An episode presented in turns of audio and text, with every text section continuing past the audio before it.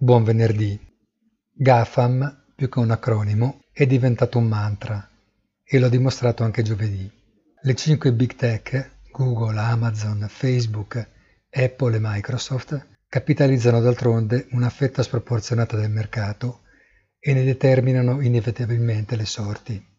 Così è stato anche ieri, visto che la ripresa dei listini può forse aver trovato una sponda nel dato sulla crescita del PIL americano del terzo trimestre, ma nasce e resta impressa dagli ultimi risultati presentati da Facebook e Google. La crescita del PIL, nell'area da tempo, va invece ridimensionata alla luce del metodo di calcolo, ma soprattutto non fughe i dubbi sulla possibilità di un rallentamento già in corso che con la stessa metodologia comporterà uguali distorsioni future.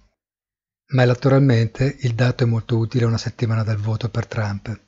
Lagarde, di suo, non ha potuto che aprire esplicitamente a quello che sarà l'ennesimo aiuto della BCE, ma per il quale bisognerà aspettare dicembre, con l'effetto di deprimere comunque la forza di un euro già sotto pressione da pandemia e lockdown ormai in via di applicazione. Nulla è cambiato quindi. Oggi, l'ultimo giorno di un ottobre complesso, che lascia il posto a un mese di novembre, gravita tuttavia di incognite come non mai. Buon fine settimana a tutti e come sempre pomeriggio il nostro appuntamento con il punto della settimana.